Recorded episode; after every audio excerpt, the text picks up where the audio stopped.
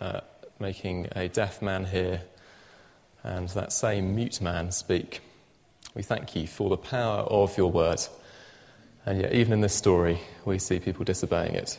We pray that you would give us ears to hear, hearts to respond. May your word be our rule, your spirit our teacher, and your glory our supreme concern. Amen. Uh, well, they uh, often say, don't they, that school days are the best days of your life. I don't know whether that was true for you or not. Uh, I suspect it probably depends on whether you were one of those people who were in. There are some people, aren't there, at school who are in. They're the ones who are picked first for sports. They're the ones who everyone wants to be friends with. Perhaps there are people who made prefects. You name it. They're the people who are in. Maybe you were one of those people. I suspect, like quite a lot of us, you probably were the other side. Maybe you were the last one to be picked for the sports teams. You were always waiting there, and that pain has never quite gone away. Maybe you were always the one who felt a bit on the outside, never really part of the group. Uh, whatever the situation, all of us want to be in. We want to be included, don't we? Nobody likes being left out. Uh, and so far in Mark's Gospel, if you've been with us over the last few weeks and months, uh, we've been seeing Jesus interacting with people who, if you ask them, are pretty sure that they are in.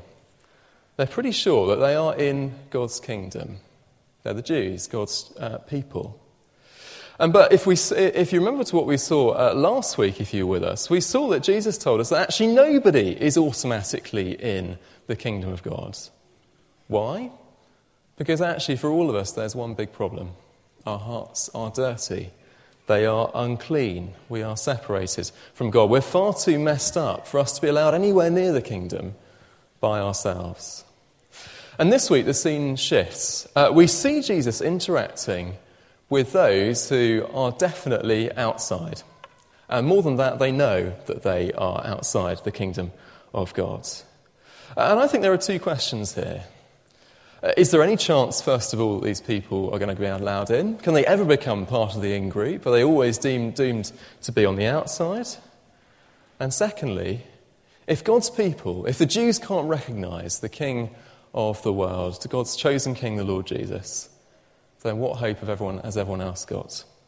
Well, let's uh, dive in, shall we, and see what happens in these uh, two encounters that Jesus uh, gives for us. And let's look first at the encounter between the Greek woman and Jesus. And I think this shows us uh, about the kingdom's people. Uh, the kingdom's people.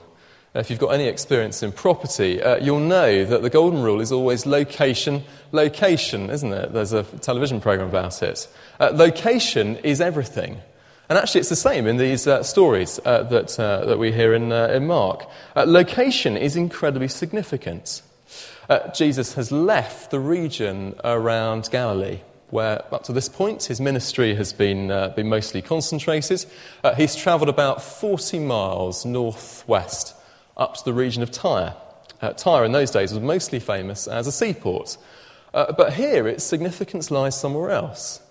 Uh, it's significant for Mark because it uh, was a Greek or a, a Gentile or non Jewish area. You wouldn't really find any Jews up there at all.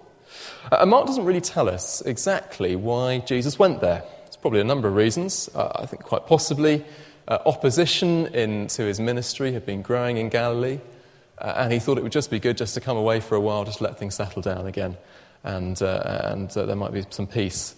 but we don't really quite see. But I think, actually, if we look closer from the context of this passage, that there is actually a deeper reason.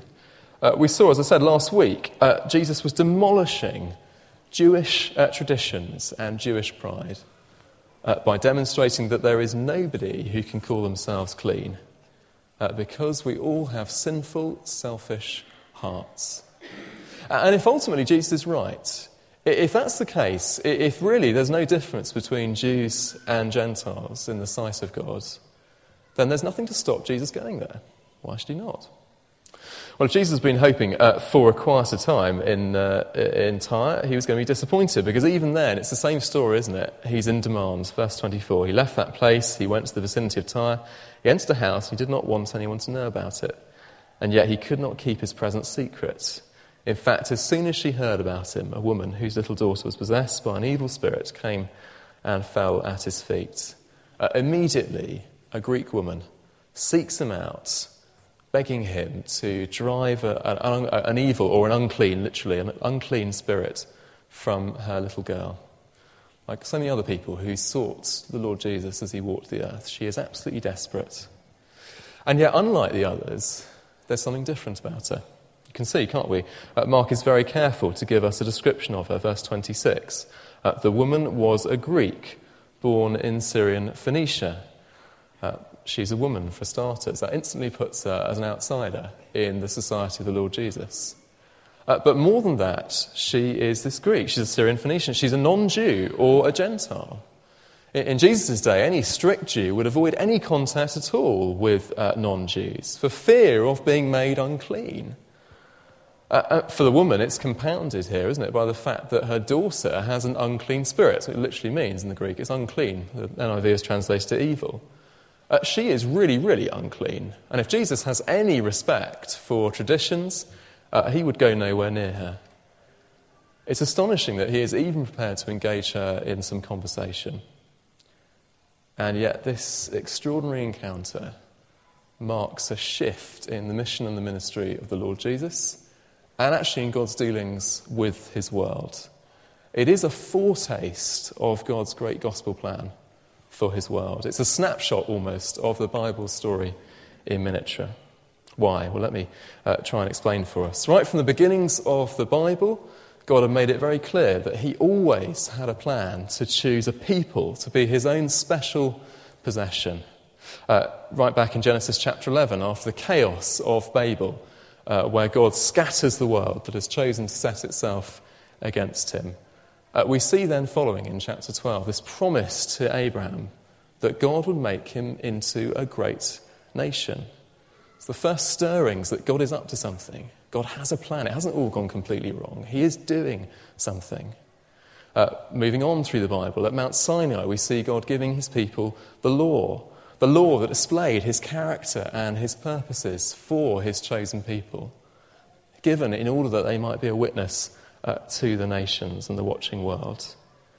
Uh, and it's clear as the scriptures go on that the race of Israel, the Jews, are going to be at the heart of God's purposes. And yet, still, as the story progresses, it's clear they're not the only ones who God has a plan for. Even back in Genesis, God's words to Abraham gave a hint of things uh, because he said that all peoples on earth would be blessed through Abraham. Genesis 12, verse 3. Uh, the prophet Isaiah, uh, many, many years later, promises that through God's suffering servant, the Messiah, uh, he would be a light to the Gentiles, a light to the non Jews, the people who were outside uh, God's people. That through his work, he might bring salvation to the ends of the earth. Isaiah 49. And yet, despite all this, despite all the promises, the unfolding of God's revelation, uh, still at the time of Jesus, Jews and non Jews were sworn enemies. They treated each other with absolute contempt. Uh, you could see it visibly in the architecture and the rules of the, uh, the temple courts in Jerusalem, the place where the Jews flocked uh, for worship. If you weren't a Jew, you could never get beyond the outside, the outer courts. Uh, because in Jewish eyes, unless you were Jewish, you could never approach God or be part of his people. We can see the contempt that Jews held non Jews in by Jesus' words, actually. At verse 27, we have this curious phrase, don't we? First, let the children eat all they want, he told her. For it is not right to take the children's bread and toss it to their dogs. Uh, the dog, as Jesus says here, actually is a common Jewish insult for a Gentile. It's a frequently a term of abuse that Jews would use uh, for non Jews. Uh, Jesus is picking up on that, uh, that animosity, that uh, division between them. And yet it's slightly different here. When Jesus uses it, we can't really pick it up very easily from the English. But what Jesus uses is a slightly different term.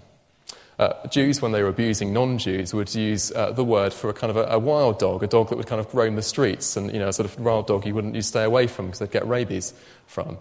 Jesus uses the word for a pet dog, a house dog, a dog like Ridley, for example. We should say a little dog that you would, uh, would pet and uh, cuddle. Uh, he is picking up on that animosity, that enmity between Jews and non-Jews. And yet, even there, there's a hint that there's something different. There's a possibility that the dogs might become part of the household. We can see, can't we? He says, Let the children eat all they want. He's saying the truth that the, the Jews, the, the children of God, have had the first chance, as it were. They're the ones who've been entrusted with the law and the prophets. And yet, there's a possibility that there are some scraps for everyone else. There's bread for even those who, in the eyes of God's people, are too dirty. Uh, there is nobody who needs to be outside the kingdom of God if only they will come to Jesus in humility, like this woman. And wonderfully, she persists, doesn't she? Verse 28 Yes, Lord, even the dogs under the table eat the children's crumbs. And he told her, For such a reply you may go. She comes in persistence and humble faith, and she has her needs, needs met. Restored daughter, and actually by implication, I think, she's welcomed into the kingdom of God. Uh, back in January, I uh, had the privilege of going to the Holy Land and visiting for a week.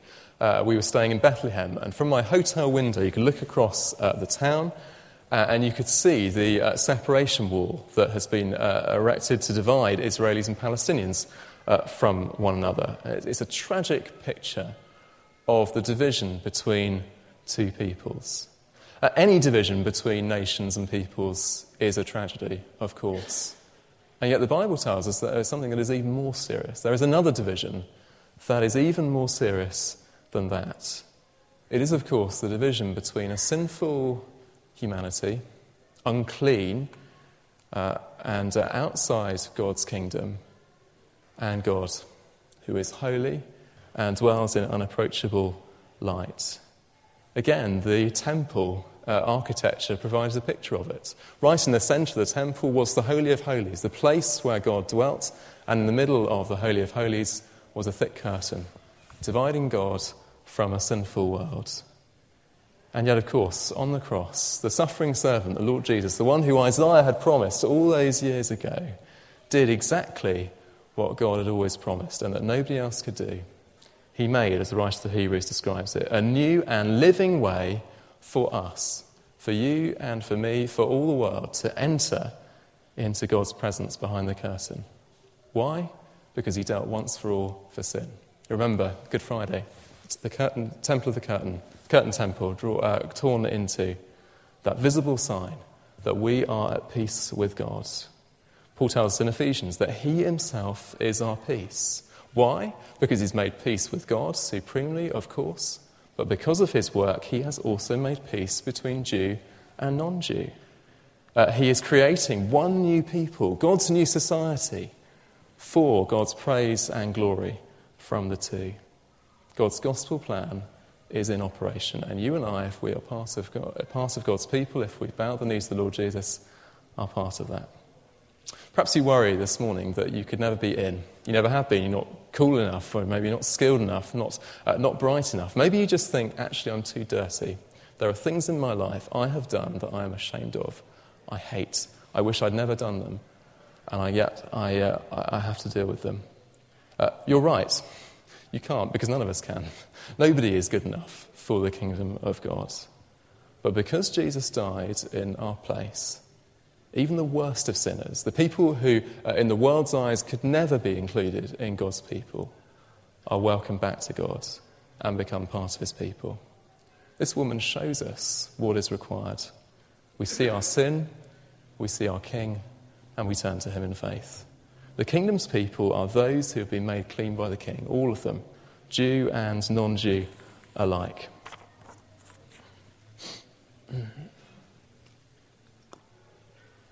Let's look, shall we, at uh, the second encounter that uh, Mark records for us here. And it's this encounter between uh, the deaf and mute man and the Lord Jesus. And I think this demonstrates for us uh, the kingdom's proof. The kingdom's uh, proof. Uh, we're told from Mark that from Tyre, Jesus undertakes a lengthy journey back to this, the far side of Galilee. Uh, verse 31, Jesus left the vicinity of Tyre, he went through Sidon, down to the Sea of Galilee, and into the region of the Decapolis. It's on the other side, the sort of the, the, the western uh, side, uh, eastern side, sorry, of, um, of uh, Lake Galilee. Uh, in all likelihood, it was probably six months uh, travelling. It was a long way. I guess it was an opportunity for Jesus to prepare the disciples for what he knew lay ahead, and probably no doubt for our Lord himself to prepare. Coming away for a little time, prepare himself for what lay ahead. It's the calm, as it were, before the storm. Uh, and we'll see that as we go on in Mark's Gospel. We'll see where, uh, where Mark's Gospel is heading. It is, of course, heading uh, to the cross. And yet again, when Jesus gets back to Galilee, we find him in Gentile territory again. He's in the, the, the non Jewish uh, part. And yet again, we find him faced uh, with desperate human need. Uh, it was a woman uh, whose daughter was, uh, had an evil spirit. Uh, this time, it's a man who is deaf and mute, verse 32. Uh, he's been living life in stony silence. His friends have brought him to Jesus, desperately hoping that Jesus, if anybody, can do something about it. Well, Jesus has just had his retreat uh, interrupted, hasn't he? And yet there's no hint of anger from him. It's just love and compassion. He takes the man aside, doesn't he? And visibly and physically heals him. Verse 33 After he took him aside and away from the crowd, Jesus puts his fingers into the man's ears. Then he spat and touched the man's tongue. He looked up to heaven and with a deep sigh said to him, Ephphatha, which means be opened. And at this, the man's ears were opened, his tongue was loosed, and he began to speak plainly. Uh, I guess compared to some of the healings that we've seen in Mark's gospel, there's something quite odd about this one, isn't there? There's this kind of pantomime that goes on. I, I wonder, perhaps you're sitting there thinking, what's going on? Why, why the need for all this? Why couldn't Jesus just kind of say something and do it and be done with it? I think the answer lies in the need for the kingdom's proof uh, the need for there to be proof of the kingdom's presence and the kingdom's work. Think about it. Uh, for a start, this man was deaf and mute. Uh, he couldn't hear Jesus' words physically, he was unable to. Uh, he needed to know that this healing uh, had been accomplished by the work of Jesus. I guess he could only know that if Jesus had actually gone up to him and done something physical to him and, and touched him. He wouldn't know otherwise, would he? If Jesus had been standing behind him and had spoken, he wouldn't know that it was Jesus uh, who had healed him. Uh, without that touch, he wouldn't have the proof that it is Jesus alone who has the power to work miracles. Could have just been a coincidence. Maybe something just came unstuck and, uh, and he could hear again.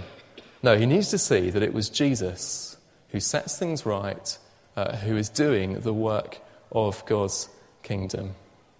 Alongside this, we have that Mark records for us how Jesus looked up to heaven and sighed. There are lots of kind of fanciful interpretations of what that might mean, uh, but I think, it, again, it's simply related to the man. Uh, the man could not hear. Uh, he had to see what Jesus was doing. And I think, by, if I've got this right, I think by Jesus looking up uh, to heaven, uh, it is a, a, sign for the man uh, that that was where his power and authority came from. that glance to heaven spoke volumes to this deaf man. It showed that it was by the authority of God Himself, the one whom Jesus had come from, that the Messiah, Jesus, could bring about restoration. Apart from Him, He could do nothing. And it is, of course, exactly as the Old Testament prophets had promised. Uh, Isaiah, again, had prophesied that when the Messiah, that is God's anointed King, the Christ, came, uh, the eyes of the blind will be opened and the ears of the deaf unstopped. Then will the lame leap like a deer, and the mute tongues shout forth for joy. That's Isaiah 35. And wonderfully, we see that promise fulfilled, don't we?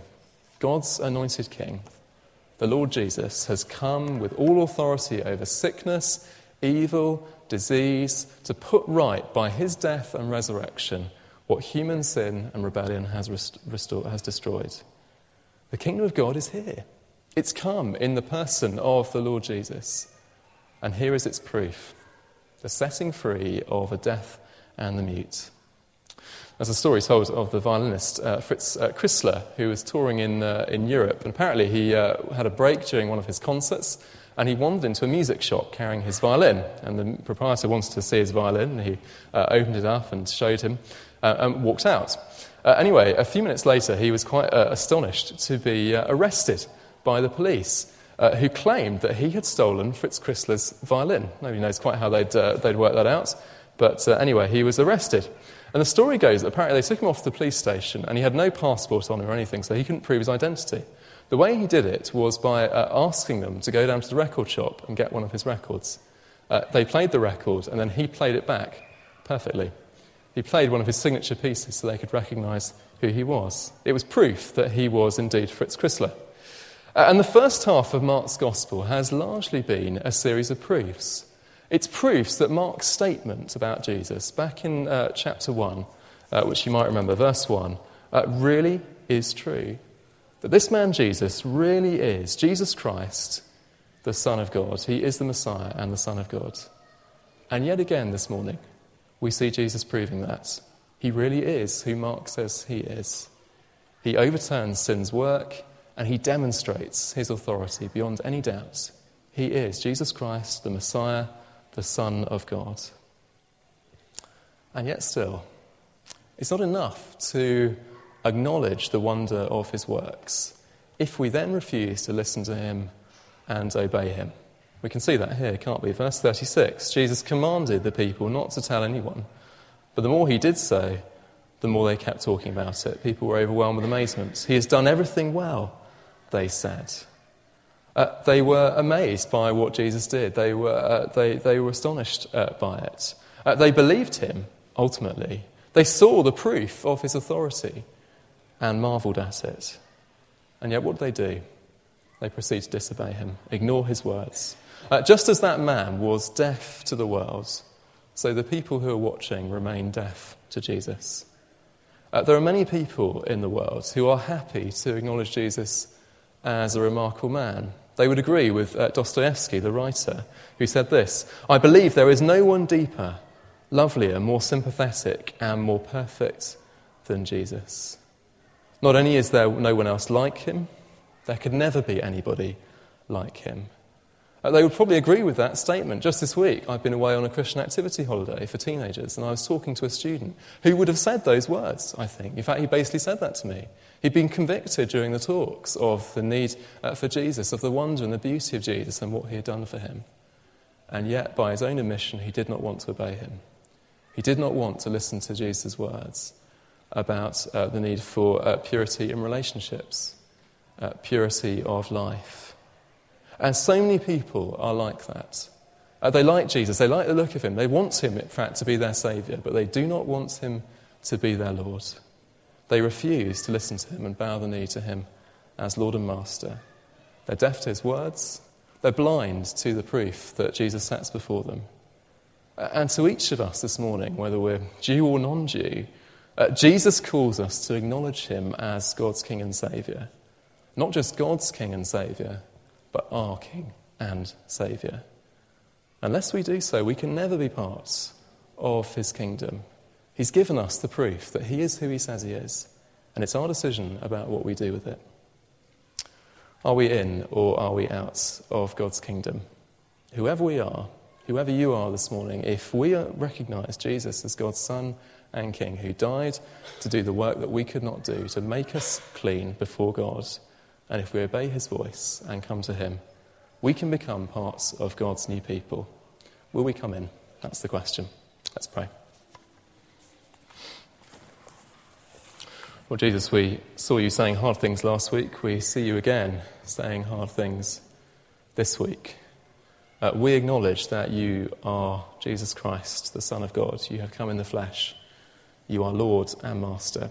And we long that you should be Lord and Master in our hearts and lives as well. We pray that we would be in the kingdom, not because of what we can do, but because of what you have done on our behalf. And we pray that you would be Lord and Master, that we would listen to your words and obey them, that you might be glorified. Amen.